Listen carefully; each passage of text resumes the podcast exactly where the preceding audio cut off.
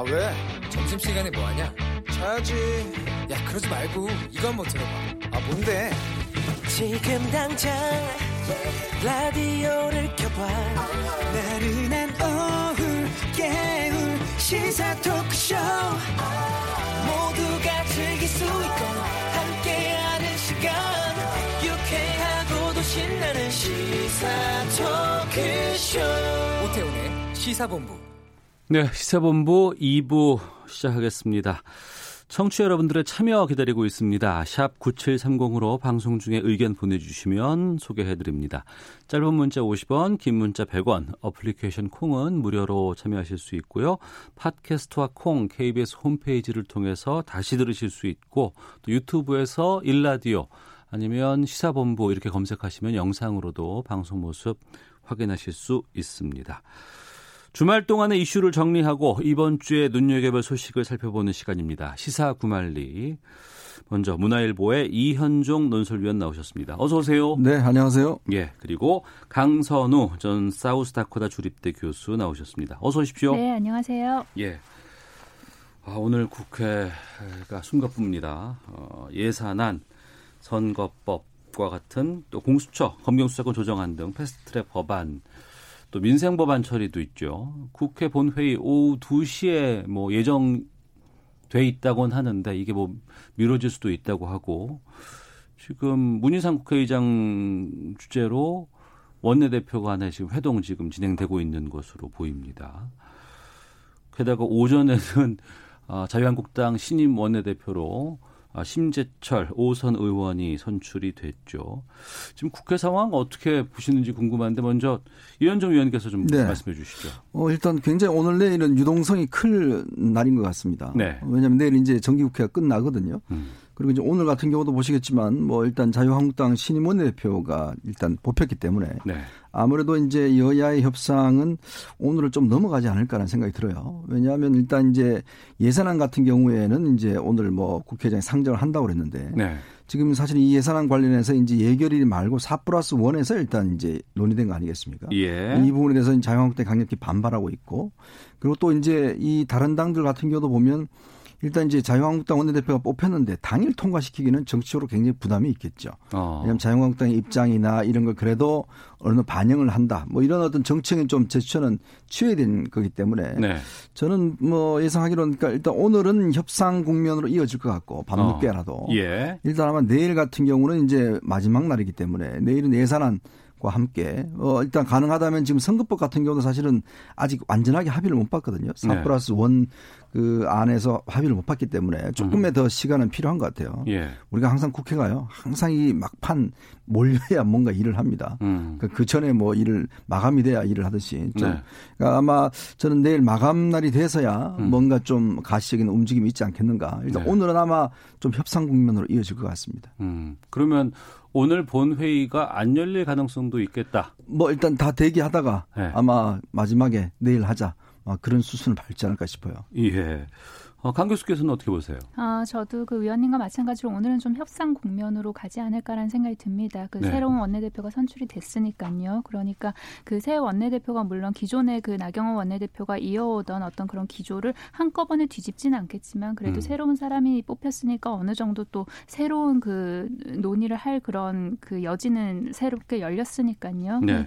예산안은 뭐 필리버스터 대상이 아니니까요. 우선 예산안은 좀 통과가 됐으면 좋겠고, 음. 그러니까 자유한국당이 협조 를 안 함으로써 국회 일정이 지금 다 마비되거나 아니면 밀리는 바람에 이제 그 합의 합의나 협상을 하지 못한 채로 새로운 원내대표가 뽑히는 그런 변수가 또 생기고 그래서 이게 조금 더 복잡하게 꼬인 면이 있는데요. 네. 근데 우선 예산안은 아마도 그 본회의 그 일정 중에 통과되지 않을까라는 생각이 들고요. 그리고 그 이 예산안 관련해서 이제 4 플러스 1 합의체에서 그 협상을 했다고 해서 자유한국당이 굉장히 크게 지금 반발을 하고 있죠. 근데 4 플러스 1 합의체가 왜 나오게 됐습니까? 자유한국당이 계속해서 일을 하지 않겠다고 했기 했기 때문에 어쩔 수 없이 일을 해야 되니까 나온 거 아닙니까? 그렇다면 어. 이제 본인들이 좀 자세를 바꿔서 이4 플러스 원 협의체가 뭐 불법이다 아니면 기재부 공무원들을 다 고발하겠다 이런 태도가 아니라 이제 우리가 그러면 우리도 일을 하겠다 하고 이제 뛰어들어서 함께 그 뭐 예산안 증액 감액 관련해서 정말 매의 눈으로 잘 살펴서 그 국민들 위한 그런 예산안 통과시켜 주시길 기대하고요. 네. 그 나머지 개혁 입법이나 민생 법안도 굉장히 급한 것이죠. 처리가 급한 것인데 이거는 이제 선거법 관련해서 워낙 첨예하게 대립 을 하고 있으니까요. 그리고 4 플러스 1 협의체도 250대 50 정도로 이제 큰 틀에는 협의를 했는데 그 강론에 대해서는 조금 이견이 있는 것 같아요. 그렇다면 이 이견이 있을 때 자유한국당이 뛰어들 수 있는 그런 여지도 있는 거 아닙니까? 그래서 음. 자유한국당도 이제 논의 가능한 그런 선거법 안을 어서 빨리 가지고 들어오셔서 이제 협상을 해, 하셔야겠죠. 네. 정부안이 내년도 예산안이 513조 이렇게 알고 있습니다. 네. 근데 그러니까 오늘 오전까지는 그 여야 4 플러스 1 합의체 여기에서 예산을 결정을 했다고 하는데 이제 자유한국당 신임 원내대표 당선됐으니까 뭐 들어와서 예산안 뭐 합의 다시 하겠다라고 하는데 이렇게 큰 금액을 짧은 순간에 그냥 할 수도 있어요 그렇게? 저는 그래서 이게 정말 선거, 우리 선거법 이런 것보다는 사실 이 예산안 문제가 굉장히 저는 심각하다 봅니다. 예. 자, 미국 같은 경우는 보면은 예산안 문제 때문에 뭐 정부가 셧다운 되기도 하지 않습니까? 아 그랬네요. 어, 그렇죠. 예, 예, 그만큼 이 예산안 문제, 즉 우리가 국민의 세금을 어떻게 쓰느냐 문제는 굉장히 중요한 문제거든요. 네. 그래서 우리 국회가 이 특히 예결이라는 다른 어떤 제도적 장치를 만들어서 음. 거기서 이제 논의하게 돼 있습니다. 네. 예전 같으면은 이제 뭐 소소이라는 사실은 이제 법에 있지 않는 그런 걸 요 운영하긴 했지만 음. 결국 그러니까 예결이라는 법적인 제도 틀 안에서 예산 삭감과 증액과 이런 것이 이루어졌거든요. 예. 그만큼 예산 문제에 대해서는 좀 엄격하게 봐야 되고 특히 뭐 예전 같은 경우는 선진화법 이전에는 오, 뭐 12월 31일 날 밤 12시가 넘어서 통과된 적도 음, 있습니다. 예, 예, 그리고 또 기억나네요. 우리 예산은 예산에 통과 안 될 경우에 준 예산 제도가 있습니다. 음. 일단 급한 거는 이제 정부가 쓸 수 있도록 하는 준 예산 제도가 있는 거는 뭐냐면 그만큼 국회가 자기 가장 기본적인 임무가 예산안에 대한 견제예요.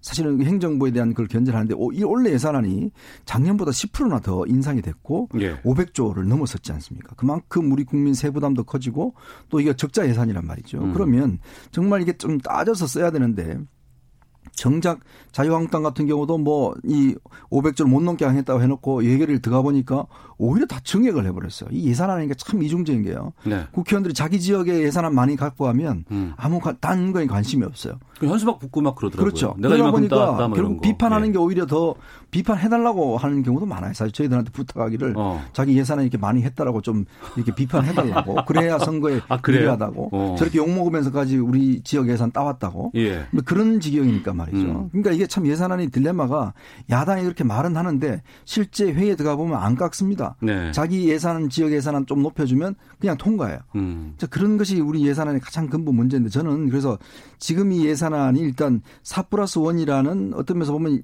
정치적으로 있지도 않은 단체가 일단 협의를 하는 거 아니겠습니까? 네.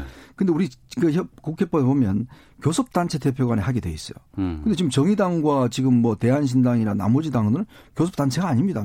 근데 이 교섭당 아닌 정당들이 일단 들어가서 예산을 심의하고 있다는 게 이게 일단 좀 국회법에 어긋난 것이고 예. 그 이 많은 예산을 비합법적인 즉 이게 예결위가 아닌 다른 어떤 그 통로를 통해서 통과시킨다는 거는 우리 국회사에 좀 두고두고 남을 저는 어 이게 문제가 되지 않겠는가 그렇기 음. 때문에 오늘이라도 일단 네.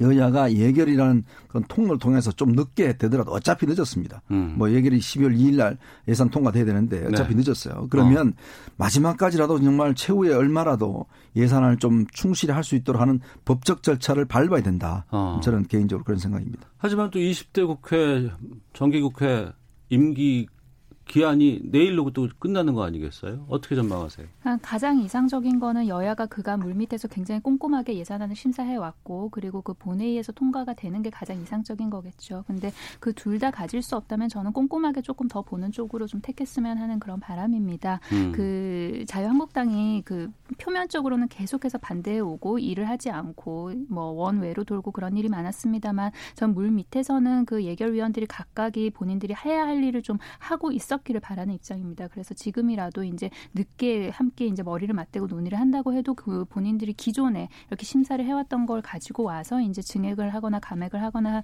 하는 그런 바람이고요. 그리고 국민의 입장에서 보면 사실 개혁 입법보다는 예산안이 피부에 더 와닿는 것이거든요. 예. 그리고 이제 국가 재정이 굉장히 어려운 상황이긴 하지만 또 뭐 성장률이나 그런 걸 생각하면 적극 재정을 펴야 하는 그런 때이기도 하고요. 그래서 국민 피부에 와닿을 수 있는 그리고 지속 가능한 그런 발전을 위해서 그 함께 머리를 맞대고 그렇게 꼼꼼하게 심사를 해주시길 정말 기대합니다. 네. 그리고 지난주에 두 분 뵐 때만 해도 이 뉴스를 오늘 다룰까라는 생각은 저는 못했던 것 같아요. 그러니까 자유한국당 새 원내대표의 오선의 심재철 의원이 당선이 됐습니다. 나경원 원내대표 체제로 계속 가지 않을까라는 전망도 상당히 많이 있었던 건 사실이었고요. 그렇죠. 어떻게 보셨어요?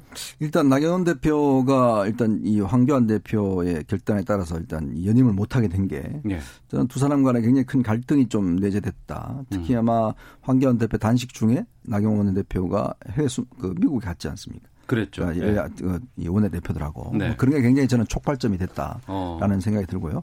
오늘 이 그 경선 결과를 놓고 보면 어 사실은 제가 볼 때는 아마 황교안 대표가 지금 이번에 그 당직 인선을 하는 걸 보면 네. 대부분 초선 재선 중심이에요.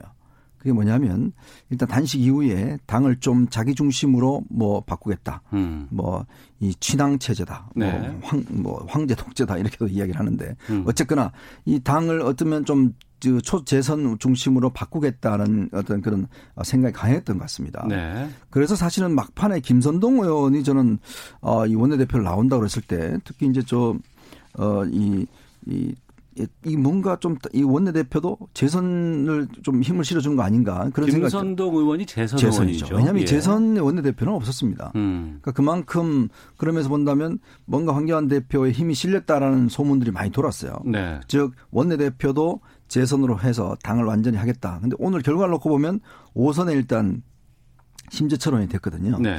저는 그 결과를 놓고 보면 음. 어, 당연히 중진들의 불안감도 저는 좀 포함이 됐을 거다. 특히 이제 황교안 대표 체제 들어서서 그럼 황체제에 대한 반발 이렇게 그런 것도 있었겠죠. 어. 왜냐하면 이 다선들이 예. 잘못하다가는 이 공천에 완전히 물갈이 될 수 있는 가능성들 어. 두려움이 컸다. 예. 그러면서 본다면 5 플러스 3, 즉 5선의 심재철, 3선의 김재원, 친박과 비박의 조합. 음. 뭐 이런 걸 선택했지 않는가라는 네. 생각이 들어요. 어. 아마 그런 걸 비춰보면 원래 황 대표가 구상했던 구도는 이 원내대표도 좀 재선을 만들어서 당을 완전히 젊게 만들고 좀 음. 다선들은 물갈이하는 네. 이런 구상을 했는데 일단은 좀 강성의 심재철 후보 아마 심재철 후보가 이제 또 후보들 중에서는 제일 지금 대여 강경 투쟁을 표방을 했던 것 같습니다. 강경파다. 그렇죠. 어. 그런 의미에 본다면 아마 그런 것도 상당히 좀 좌우했지 않는가 나름대로 좀 분석을 해봅니다. 네. 민주당 쪽에서는 심재철 의원의 당선을 어떻게 볼까요?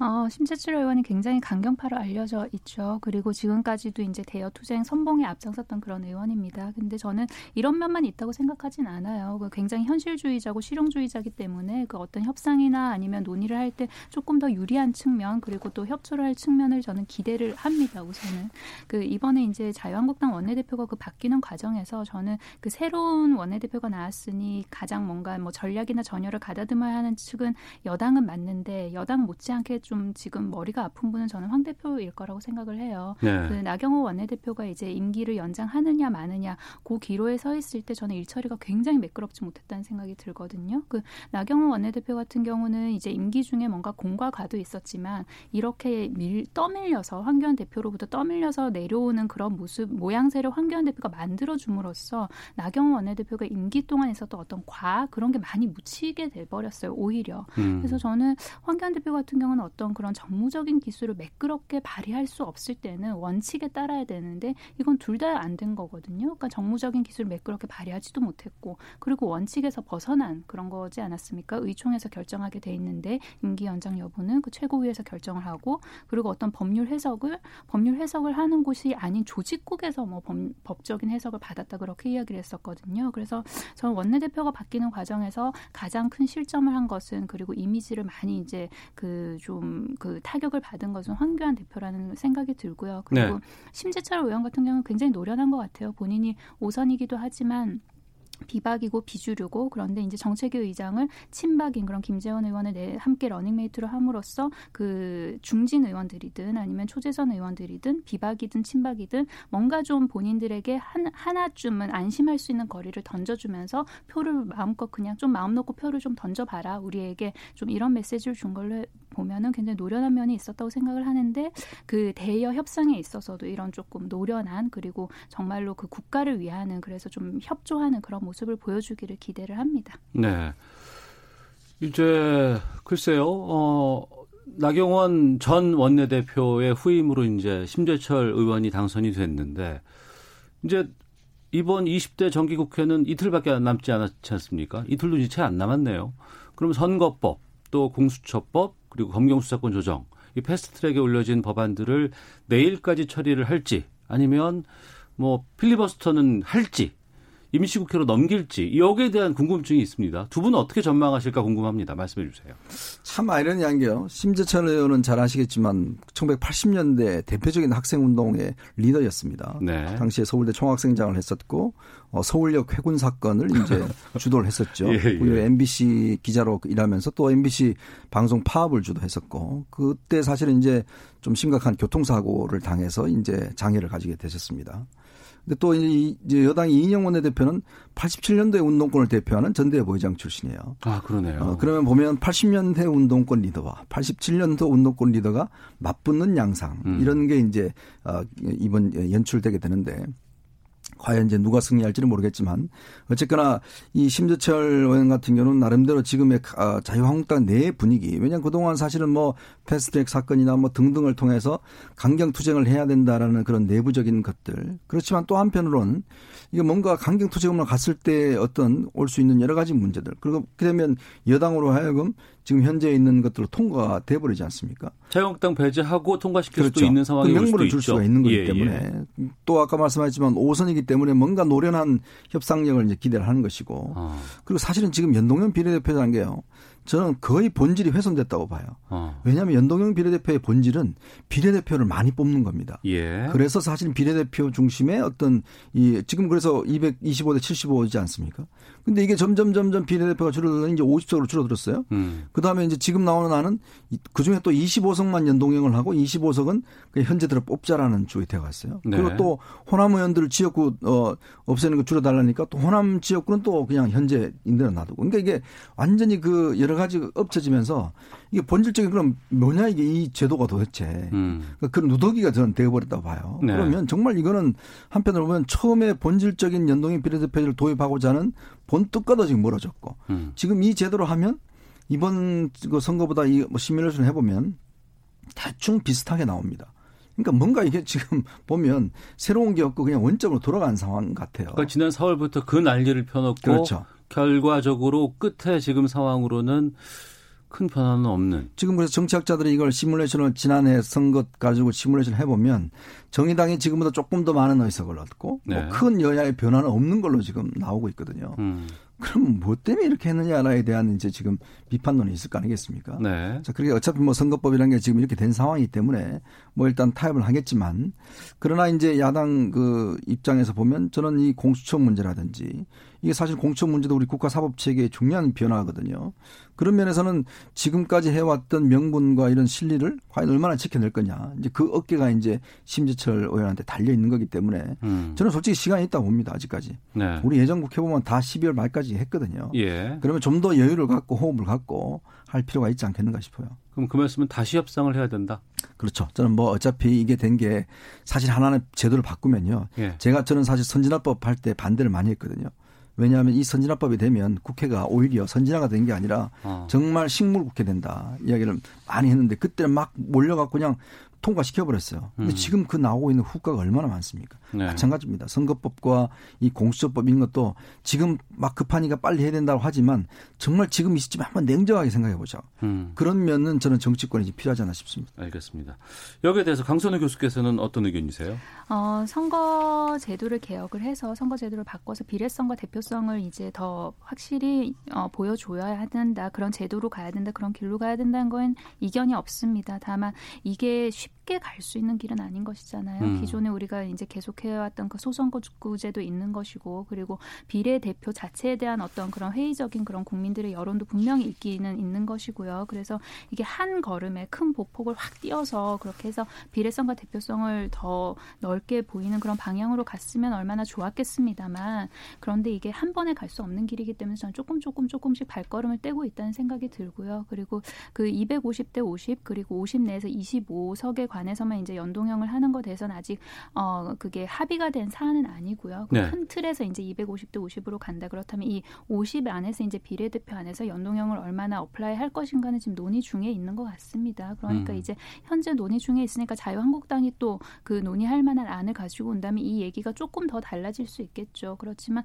어쨌든 방향은 비례성과 대표성을 조금 더 확대하는 그런 방향으로 가야 된다 그런 말씀 드리고 싶고요.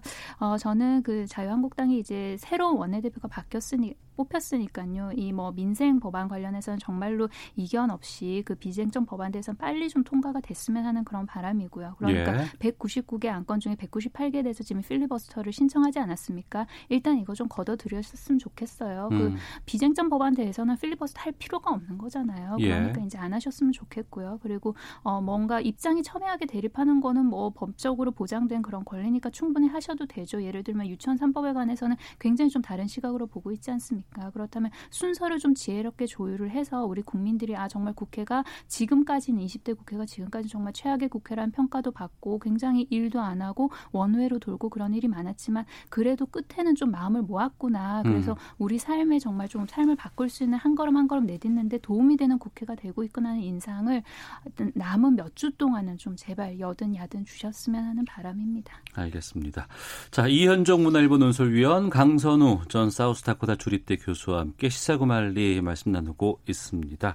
아, 뉴스 듣고 와서 어, 다른 주제로 계속해서 말씀 이어가도록 하겠습니다.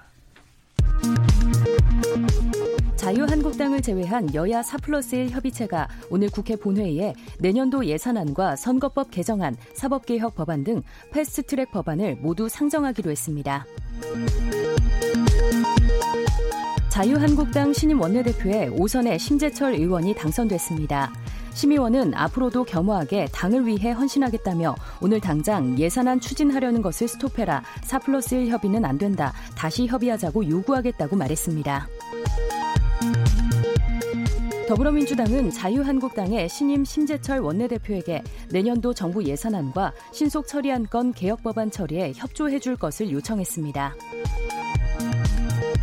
지난 1일 숨진 채 발견된 청와대 민정비서관실 출신 검찰 수사관의 휴대전화 등에 대해 경찰이 신청한 압수수색 영장을 검찰이 두 차례 반려한 가운데 경찰이 영장을 다시 신청하는 방안을 검토하고 있다고 밝혔습니다.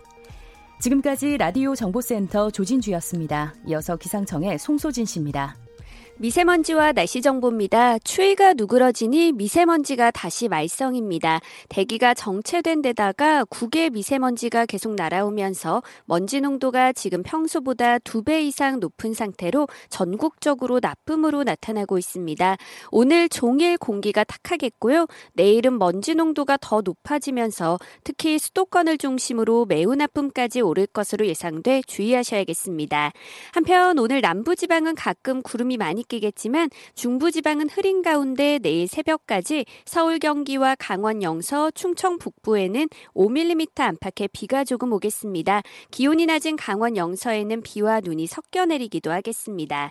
오늘 한낮 기온은 서울 6도, 대전, 광주, 대구 11도, 제주 15도 등으로 어제보다 1도에서 3도 정도 높을 전망입니다. 현재 서울의 기온은 3.7도입니다. 미세먼지와 날씨 정보였습니다. 이어서 이 시각 교통 상황을 KBS 교통정보센터 이승미 씨가 전해드립니다. 네, 이 시각 교통 상황입니다. 대기질이 좋지 못한데요. 차내 공기순환 모드를 내기순환 모드로 조정하시는 게 도움이 되겠습니다. 서울시내 올림픽대로 공항 쪽으로 사고 있었습니다. 한남대교로 조금 못 간 곳이고요. 세개 차로 바꿔왔던 승용차 관련 사고 처리는 현재 4차로에서 하고 있는데요. 영동대교에서 한남대교 쪽 가는데 15분 정도 걸리고 있습니다. 이후 동작대교와 한강대교 사이 5차로에는 고장난 승용차가 있어서 밀리고 있고요. 반대 하남 방향 소통 상황은 전체적으로 원활합니다. 고속 고속도로는 평택 제천고속도로 제천 방향으로 작업과 사고가 있는 평택 터널 부근 지나기가 무척 어렵습니다. 화물차 관련 사고 처리는 2차로에서 진행 중이고요. 시설물 설치 작업은 3차로 맞고 하고 있는데요. 평택 고덕나들목 가기 전부터 송탄 쪽으로 7km간 정체가 심해졌습니다. 중부 내륙고속도로 창원 쪽으로는 작업 때문에 막힙니다. 중원터널 부근 2, 3차로에서 작업을 하고 있어서 감곡을 지나 충주 분기점 쪽으로 5km 구간 밀리고 있습니다. KBS 교통정보센터였습니다.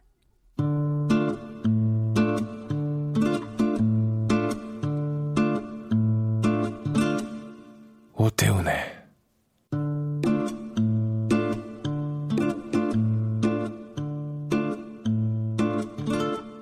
시사본부 네, 시사구말리 이현종 문화일보 논설위원 또 강선우 전 사우스다코다 조립대 교수와 함께하고 있습니다. 청취자 의견 소개해드리고 계속해서 이어가겠습니다. 4196번 쓰시는 분께서 사표를 줄일 수 있는 선거법 개정에 찬성을 합니다. 다양한 계층이 국회에 들어갈 수 있도록 비례대표도 늘려야 합니다. 또 국회의원의 세비는 최저임금의 몇 배 이상은 받을 수 없도록 규정을 만들기를 바랍니다.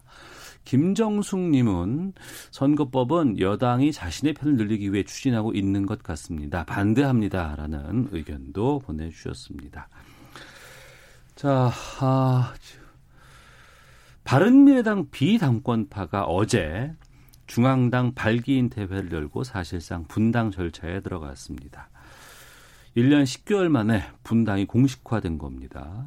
그 변화와 혁신을 위한 비상행동, 줄여서 변혁이라고 부르는데 발기인 대회에서 어, 드레스 코드를 스티브 잡스와 같은 청바지와 밝은 티로 정해서 눈길을 끌기도 했습니다.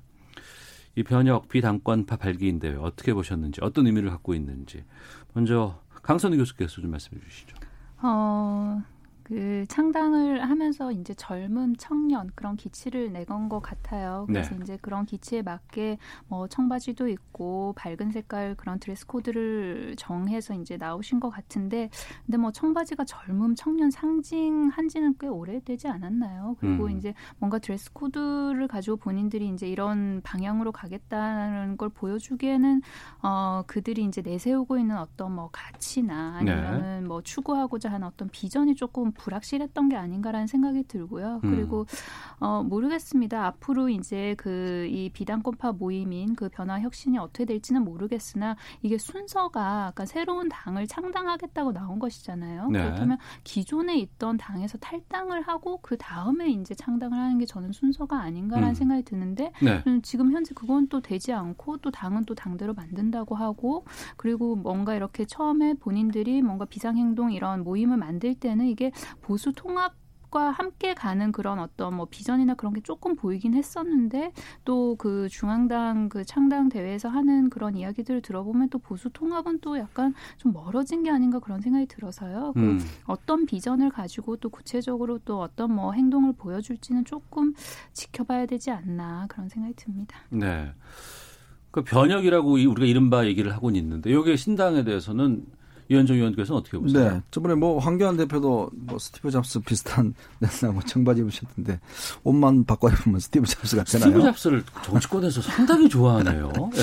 뭐 이제 옷만 바꿔 입는다고 뭐 잡스가 되는 건 아닌 것 같은데 예. 생각이 바뀌어야 되는데. 근데 이제 우리가 프랑스 사례를 보면요. 프랑스에 지금 마크롱 대통령이 등장할 때 기존 사회당에 대한 굉장한 불신을 가지고 이제 마크롱이 새로운 정당을 창당을 해서 정말 의원 하나도 없는 상황에서 거의 뭐 성공적으로 정권을 잡았지 않습니까? 네. 그만큼 지금 세계가 보면 기존 정치에 대한 불만 음. 이런 것들이 상당히 이제 고조가 되고 있는 것이죠. 그렇기 때문에 뭔가 정치의 새로운 변화, 특히 이제 우리가 그동안 여론조사를 보면 어, 중도층과 그다음에 젊은 층에 네. 대한 이제 기성 정치에 대한 비판이 상당히 많고 음. 어, 이 과연 그럼 중도를 어떻게 할 것인가에 대한 문제에 대한 고민들이 있어 왔는데 예. 지금 이제 변혁이 보면 이제 지향하는 바들이 젊은 정당 또 중도적인 정당 아니면 이런 것들을 하는 것 같습니다. 음. 근데 과연 이게 이제 얼마나 성공할 것인가는 이제 음, 봐야 되겠지만 물론 프랑스와 우리는 또 상황이 많이 다르죠. 다르기 때문에 어 사실은 이 단독만으로 할 경우는 정말 어떤 면에서 보면 소리 소리 없이 없어질 수도 있고 네. 어떤 면에서 보면 새로운 옛날에 국민의당이 이제 안철수 대표가 했던 국민의당이 지난 총선에서 정말 생각지도 않는 많은 의석을 얻은 것처럼 뭔가 새로운 변화를 일으킬 수도 있고 저는 뭐 두 가지 양단의 어떤 가능성 충분히 있다고 보는데 네. 근데 현재 상황에 봤을 때는 결국 결국은 일여 와 싸우는 분열된 야당 음. 이 구도로 갔을 때는 우리가 예전 어떤 선거 기법을 보면 사실은 뭐 이 야당의 패배가 분명한 것이거든요.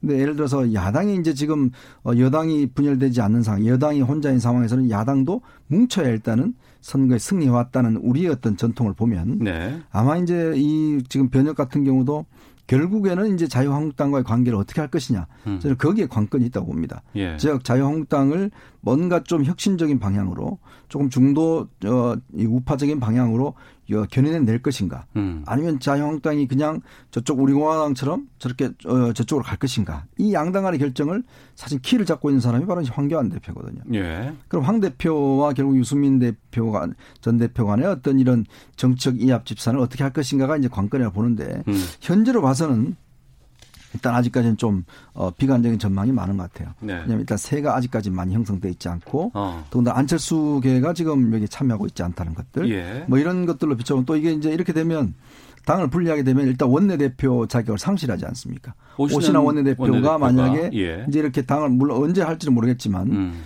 어, 되면은 원내대표 자격이 상실하게 되거든요. 네. 그렇게 되면은 또 원내에서의 어떤 영향은 또 줄어들 것이고 음. 뭐 그렇게 될 경우에는 사실은 당의 영향이 줄어들 상황이기 때문에 저는 그래서 현재까지로서는 그렇게 어, 좋은 전망은 드리고 싶지는 않습니다. 음, 알겠습니다. 자, 이현종 문화일보 논설위원, 강선우 전 사우스다코타 주립대 교수와 시사구말리 함께하고 있는데요. 아, 속보가 들어와서 잠깐 소개해드리고 어, 가보겠습니다. 예산안 처리 국회 본회의는 내일 열기로 연기됐다는 아, 소식이 지금 들어와 있습니다. 자세한 내용들 들어오게 되면 또 말씀을 드리도록 하겠습니다. 청와대와 검찰 간 갈등에 대해서 좀 말씀을 나누고 시사구말리 맞춰야 될 것 같은데 뭐 하명 수사다, 뭐 감찰 무마 사건이다 여러 가지 의혹들이 지금 계속해서 나오고 있습니다. 그리고 이런 의혹과 여러 가지 문제에 대해서는 청와대 검찰 간의 갈등이 지금 어, 핵심으로 지금 떠오르고 있는 것 같은데 이 사안 두 분께서는 어떻게 보고 계시는지 먼저 어, 강선우 교수께서 말씀해 주시죠. 어, 그러니까 지금 현재 그 논란이 되고 있는 사건이 두 가지지 않습니까? 한 네. 가지는 이제 유재수 전 어, 경제부 시장에 관해서 감찰 무마 사건이 있는 거고 네. 그리고 나머지 하나는 이제 김기현 전 울산시장 관련해서 이제 혹시 뭐 선거에 개입한 것이 아닌가 이제 그런 의혹을 가지고 수사가 진행이 되고 있는 건데 근데 이 두 가지 사건을 연결하는 연결고리는 민정수석실이잖아요. 네. 그리고 그 민정수 언제 민정수석실이냐 그렇다면 조국 수석이 있었을 때 민정수석실입니다. 음. 그러면 이제 지금 현재 물론 저는 만약에 그 뭐 비리가 있었고 비위가 있었고 그리고 어떤 의혹이 정말로 의혹이 아닌 사실로 밝혀진다면 그에 따른 어떤 그 뭐 처벌이나 이런 건 당연히 다 받아야 된다고 생각을 하고요. 그리고 예. 두 사건 모두 저는 진실이 정말 명명백백히 밝혀지기를 기대를 합니다만 그런데 이 두 가지 수사를 그냥 객관적인 그런 수사가 아닌 어떤 정치적인 의도가 아니냐라고 볼 수밖에 없는 게 이게 한 가지 이유가 있다면 그 이제 조국 수석 시절에 민정수석실에서 있었던 그런 일이지 않습니까? 그렇다면 이 일들이 결국은 이제 조국 수석이 법무부 장관을 임명이 되고 그 과정에서 여러 가지 수사를 하다 보니까 개인 비위에서 점점 점점 점 번져 나가서 이게 별건 수사로 해서 시작된 수사들이 아닌가라는 그래서 이게 정치적인 의도가 있는 게 아닌가라는 그런 의심을 지울 수 없는 그런 목소리들이 많- 있는 건 사실이거든요. 예. 그렇다면 이런 의심이나 의혹을 검찰은 불식을 시켜야겠죠. 그렇다면 음. 어떻게 불식시킬 수 있느냐? 정말로 이제 본인들이 지금 어, 누, 그 이게 정말 좀 무리 한 수사다, 과도한 수사다 그렇게 보는 시선도 분명히 있습니다. 그렇다면 그것이 무리한 수사가 아니다라는 거 이제 증명해낼 책임이 있는 거죠. 그러면 증거와 사실로 그 본인들이 의혹을 가지고 정말 대대적으로 압수수색도 하고 그 저- 굉장히 많은 참고인 진술도 받고 수사를 벌였던 것이 이제 그 의혹들이 사실로 밝혀져야겠죠. 그래서 저는 그 검찰이 그 그런 걸 입증할 막대한 책임을 가지고 있다는 동시에 그리고 그 의도가 정치적인 의도가 아니기를 저는 바랍니다. 네. 이현종 위원께서는요. 지난 우리가 조국 어, 전 장관 사태는 어떤 면에서 보면 개인 비리라고 얘기할 수가 있지만 예. 이번 같은 경우는 상당히 권력형 어떤 비리 문제거든요. 음. 굉장히 그 지난 사건보다 조국 사태보다 저는 더 엄중하다. 네. 그런 생각이 들고 지금 뭐 저는 검찰이 한 수사를 뭐 정치적인 이유라고 보지 않습니다. 음. 왜냐하면 내용 자체를 보면 일단 지금 뭐 검찰의 수사가 상당 부분 진행이 되고 있고 예. 또 그동안 우려했던 부분들이 하나하나씩 지금 확인되고 있는 과정 아니겠습니까? 즉, 이 어떤 면에서 보면 민주주의 체제에서 선거에 개입한다는 것은 이건 있을 수 없는 일이죠. 음. 우리가 지금 미국 트럼프 대통령이 탄핵을 지금 추진하고 있는 것도 마찬가지로 결국 선거 과정에서 외국의 세력을 어 들어오게 했다. 뭐 이런 이 문제 때문에 하고 있지 않습니까?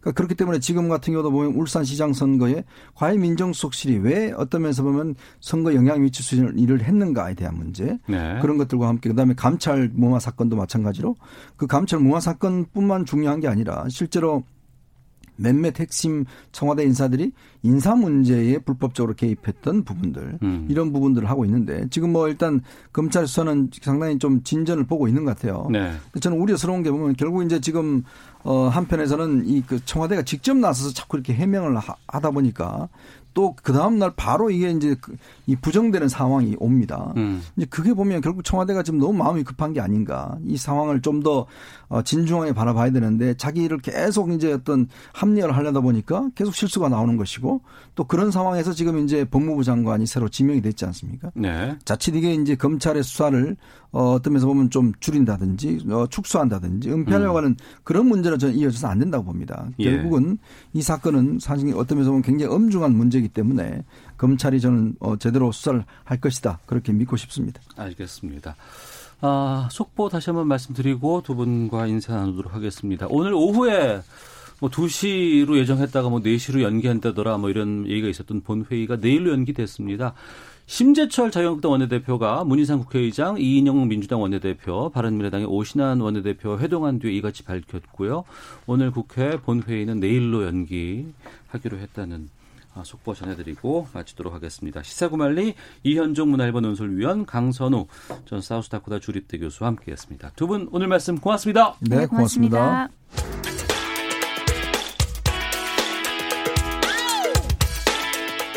오태훈의 시사본부는 여러분의 소중한 의견을 기다립니다.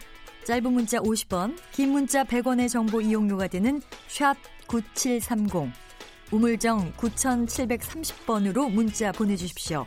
KBS 라디오 앱 콩은 무료입니다. KBS 라디오 오태훈의 시사본부. 지금 여러분은 대한민국 라디오 유일의 점심 시사 프로그램을 듣고 계십니다. 네, 1시 41분 지나고 있습니다. 우리나라 둘러싼 치열한 외교 상황을 명쾌하게 정리하고 분석하는 시간입니다. 외교 전쟁. 오늘은 세종연구소 우정엽 미국 연구센터 센터장과 함께 하도록 하겠습니다. 어서 오세요. 예, 안녕하세요. 예.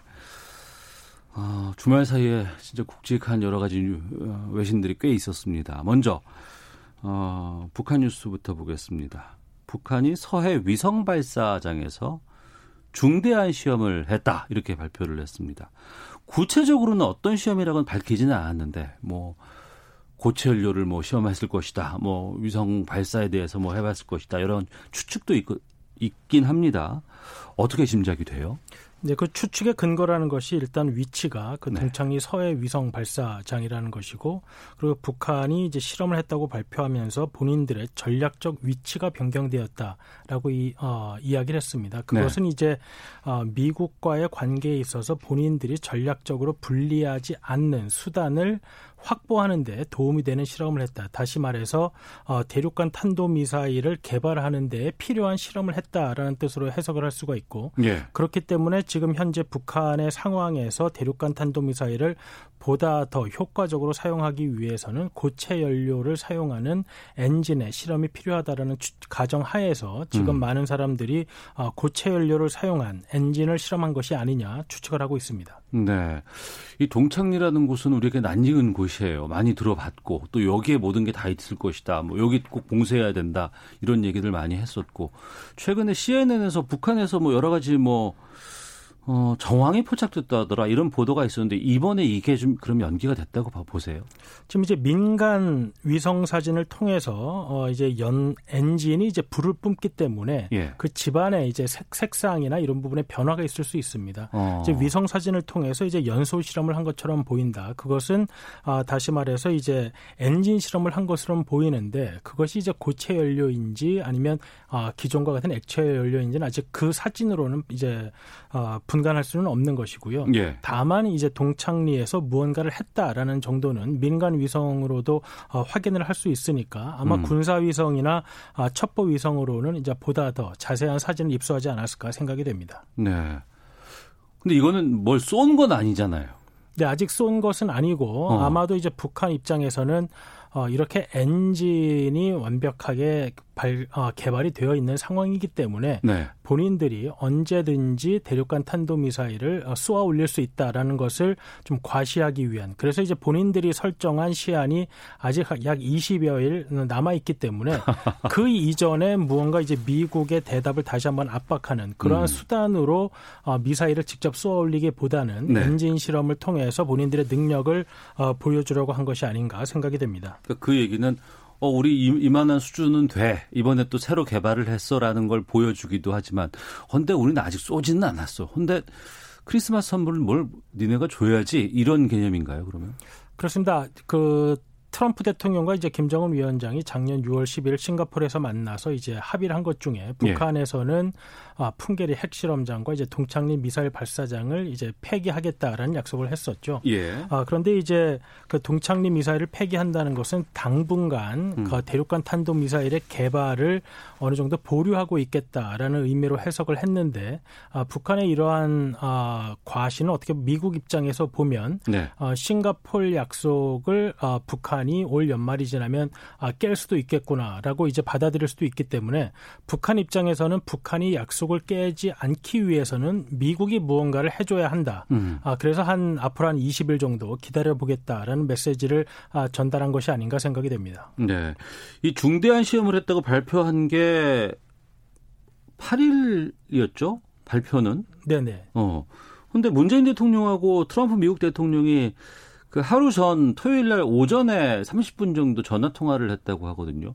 이것과 연계가 돼서 전화 통화가 됐다고 보세요? 아니면은 이것과는 별개로 했는데 그 이후에 썼다고 그 아니 이 발표를 했다고 보세요? 그 북한에서? 발, 발사 시점과 통화 시점이 어느 어, 선후의 관계는 모르겠습니다만은 예. 아마 이 정도의 실험을 하기 위해서는 어, 인력이나 물자가 아 매우 잦은 왕래가 있어야 됩니다. 아마 위성으로 이제 그러한 것들이 포착이 됐을 것이고 음. 그리고 어, 지난 주말을 전후로 해서 많은 위, 미국의 정찰 자산들이 이제 한반도에 왔었는데 네. 아마도 어느 정도의 움직임이 사전에 파악되었기 때문에 어. 아, 미국 쪽에서는 이제 그런 정찰 자산을 보냈던 것으로 보이고요. 예. 그렇기 때문에 이제 앞으로 20여일, 22일 정도 남은 시점에서 어, 문재인 대통령과 트럼프 대통령은 이 북한의 움직임에 대한 의견을 아마 서로 교환하려고 했을 가능성이 높아 보입니다. 네.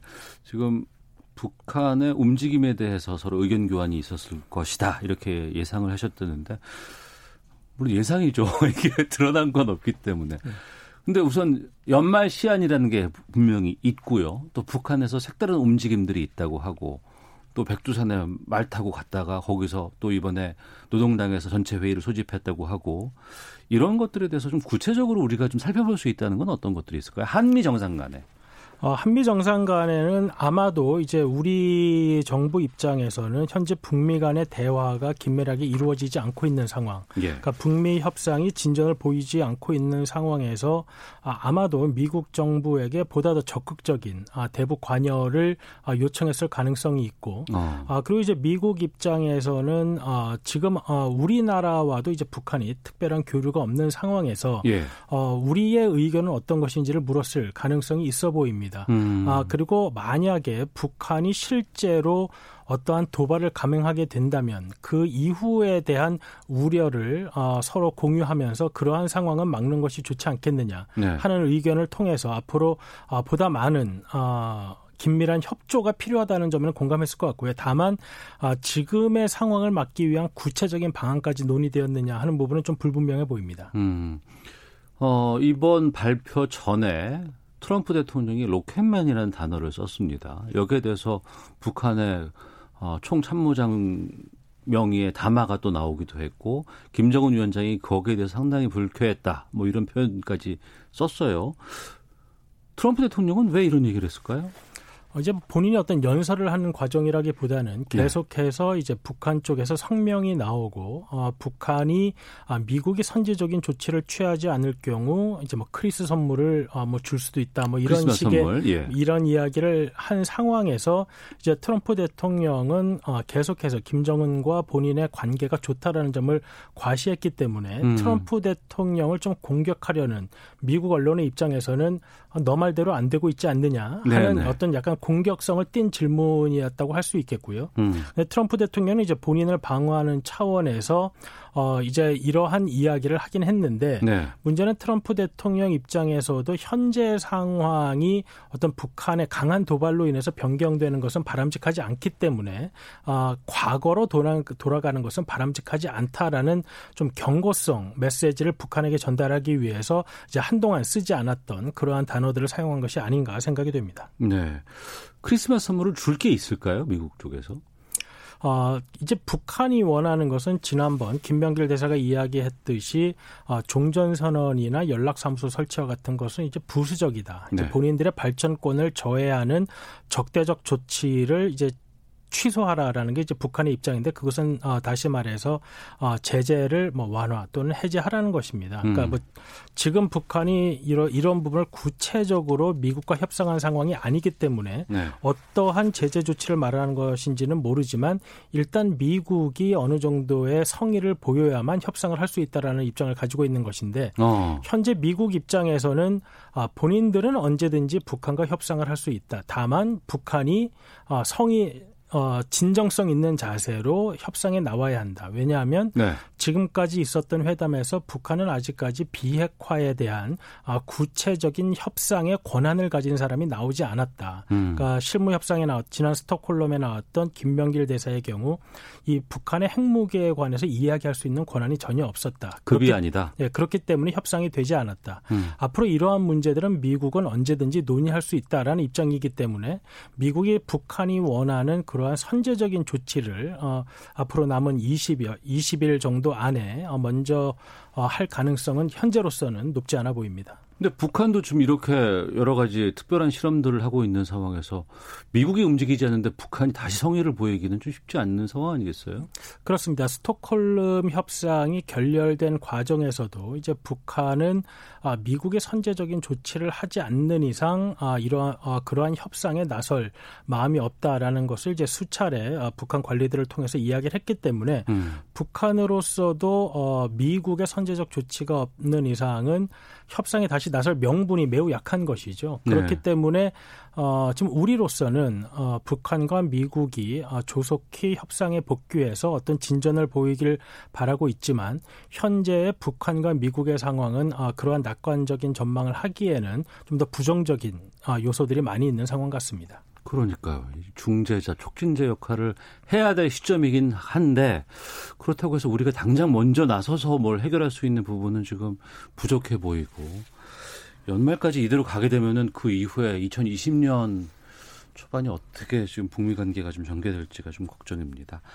자, 아, 외교 전쟁 세종연구소 우정엽 미국 연구센터 센터장과 함께 말씀 나누고 있습니다. 우리와 미국 간의 관계도 좀 살펴보겠습니다. 방위비 협상. 미국이 뭐 다섯 배 올려달라, 다오, 뭐 이렇게까지 얘기를 하고 있는 상황인데, 지금 별다른 진전 없이 끝났죠, 지난번 회의는. 지금 앞으로 12월 중순에 한 차례 더 협상이 있을 것 같은데 현재까지는 어, 우리와 미국의 입장이 너무도 차이가 크기 때문에 음. 어떤 중간 지점을 어, 찾기가 매우 힘든 상황으로 보입니다. 그럼 어떻게 해야 돼요? 어, 지금 일단 뭐 미국은 다섯 배를 이야기는 하고 있지만 예. 그것은 이제 트럼프 대통령 머리에서 나왔던 숫자고 어, 아마 미국의 협상단도 그 다섯 배를 다 받을 생각은 안 하고 있는 것으로 알고 있습니다. 아. 다만 이제 다섯 배가 아니라고 하더라도 예. 두 배만 오르더라도 굉장히 사실 많은 아, 액수가 우리 오르는 1조 것이죠. 넘긴 것도 되게 힘들었거든요, 지난해. 그래서 지난번에 이제 8.3%를 올린 것도 사실 쉽지 않은 예, 결정이었고 아, 그러한 전례가 별로 없었기 때문에 어. 아, 이번에 사실 뭐 다섯 배가 문제가 아니라 1.5배만 올리는 것도 사실 굉장히 큰 문제이기 때문에 양쪽이 합의점을 찾기는 지금 쉽지 않은 상황이고요. 예. 그래서 아마 어, 올해도 이제 3월 달에 어, 10차 회담에서 협상이 되었는데 아마도 내년에도 어, 올해 연말을 넘겨서 음. 내년까지도 이제 협상이 진행될 것으로 생각이 됩니다. 근데 이제 미국 쪽에서도 좀 이번 이 방위비 협상에 대해서 너무 과한 거 아니냐 뭐 이런 뭐 시각도 있다고 하고 또 우리로서는 지금 보통 5년에 한 번씩 이렇게 협상을 했었다가 이번엔 계속 이제 1년 단위로 하게 되는데 너무 좀 급작스럽게 올리는 거에 대한 부담도 크거든요. 사실 미국에서도 트럼프 대통령과 아, 백악관 그리고 이 협상을 맡고 있는 관리들을 제하고는 네. 아, 트럼프 대통령이 동맹인 한국을 이런 식으로 대하는 데 있어서 부정적인 의견이 매우 강합니다. 아 그래요. 아, 특히 이제 미국 의회 같은 경우에는 아, 미국의 안보가 동맹 국가들을 기반으로 어, 이루어지고 있기 때문에 동맹 국가들을 이렇게 아, 어떻게 말하면 좀 멀리하게 되는 이러한 음. 정책을 취하는 데 대해서 매우 비판적인 입장이 강하고요. 예. 다만 이 방위비 협상에 있어서 어, 미국 의회가 트럼프 대통령을 비판하거나 아니면 어, 그러한 데 대한 의견을 제시할 수는 있지만 결국 협상은 트럼프 대통령의 지시를 받는 관리들이 하는 것이기 때문에 음. 그것이 이제 얼마나 어, 그들에게 정치적인 부담감으로 작용할지는 모르겠습니다. 네. 하지만 아, 미국 내부에 트럼프 대통령의 이러한 아, 방위비 인상안에 대해서 부정적인 의견이 매우 강한 것은 사실입니다. 어, 우리 협상을 보면서 저쪽 뭐 EU라든가 일본 쪽 협상도 진행이 된다면서요. 어, 이제 미국이 이제 협상을 하는 국, 이 방위비 협상을 하는 국가들이 사실 그렇게 많지가 않습니다. 예. 아, 특히 이제 트럼프 대통령 입장에서는 아, 과거 이제 우리가 아, 국가 경제가 약할 때는 미국이 뭐 도와주는 게 당연했을 수도 있지만 트럼프 대통령 그 개인의 세계관에서는 한국은 잘 사는데 왜 미국이 돈을 줘야 하느냐. 그러니까 음. 이, 이 사람은 어떤 미국의 안보 정책에 있어서 동맹의 중요성을 생각한다기보다는 네. 왜돈 많은 나라를 미국이 미국 돈을 들여서 미국 군인을 보내야 하지 하는 어, 생각을 가지고 있기 때문에 네. 이것이 어떤 미국 전체의 의견 그리고 이제 미국의 안보를 생각하는 워싱턴 주류의 의견이라기보다는 트럼프 개인의 의견이 매우 강한 문제입니다. 다만 음. 제일 강한 나라의 제일 힘센 대통령이 추진하는 문제이기 때문에 현재 우리가 협상을 하기가 어려운 상황인 것이죠. 네. 그럼 우리가 협상을 어떻게 해야 될지 궁금하기도 하고 올해를 넘기면 어떻게 됩니까? 어, 올해 넘기게 되면 아마 아, 한 2, 3개월은 이제 주한미군이 가지고 있는 돈에서 뭐 급여나 운영비가 어느 정도는 지출이 될 수 있을 것입니다. 이 예산에 음. 이제 전용이 이루어지는 것인데요. 근데 이제 그것이 이제 무지 무기한으로 될 수는 없는 만큼 아, 아마도 2, 3월 내에는 어느 정도의 합의점을 찾아야 하는데 작년 합의의 한 조항이 아, 두 국가가 아, 마땅한 합의점을 찾지 못한 경우 네. 두 국가가 동의하면 작년 합의안을 1년 연장하는 그러한 방안이 이미 포함되어 있습니다. 아, 그 조항이 있어요? 네네. 그렇기 어. 때문에 마, 근데 이제 그것도 양 국가가 동의를 해야 하는 것이죠. 그러니까 예, 만약에 예. 트럼프 대통령이 동의만 한다면 음. 그냥 1년 연장을 할 수 있는 방안은 이미 마련되어 있습니다. 네. 아, 그래서 이제 미국 의회 쪽에서도 사실 아, 그렇게 1년 연장하는 것이 가장 현실적인 방안이 아니냐 하는 음. 의견이 많이 제시되고 있지만 네. 근데 이제 문제는 트럼프 대통령이 무슨 생각을 할지 모른다는 아, 것이죠. 그 생각은 아무도 몰라요. 네, 그렇기 때문에 지금 협상이 어려운 것도 네. 미국 협상단조차도 아마 음. 트럼프 대통령의 트럼프 대통령이 도대체 얼마를 갖다 줘야 그분이 만족할지 이걸 음. 모르기 때문에 아마 고민에 빠져 있을 것 같습니다. 네. 짧게 여쭤보겠습니다. 트럼프 탄핵은 지금 어떤 상황인 거예요? 아마 이제 하원에서는 이제 탄핵이 발의가 될 것이고 예. 탄핵이 발의가 되면 이제 상원에서 투표를 통해서 심사를 하게 되는데 음. 어, 현재 상원은 100석 중에 공화당 트럼프 대통령 같은 공화당이 53석이기 때문에 거기서 20석 이상이 어떻게 말하면 반란표가 나와야지만 탄핵이 되는 상황입니다. 그런데 네. 현재의 정치 구조로 볼 때는 아, 매우 난망하기 때문에 음. 아, 하원 민주당이 장악하고 있는 하원에서는 되겠지만 상원에서는 결국 부결되는 상황 으로 어, 결과가 나올 것 같습니다. 네. 그렇게 결과 나오고 또 재선으로 또 이제 전국으로 들어가지 않을까 싶습니다. 자, 외교 전쟁 세종연구소 우정엽 미국 연구센터 센터장과 함께했습니다. 오늘 말씀 고맙습니다. 네, 감사합니다. 예. 오태훈의 시사분 마치겠습니다. 내일 뵙겠습니다. 안녕히 계십시오.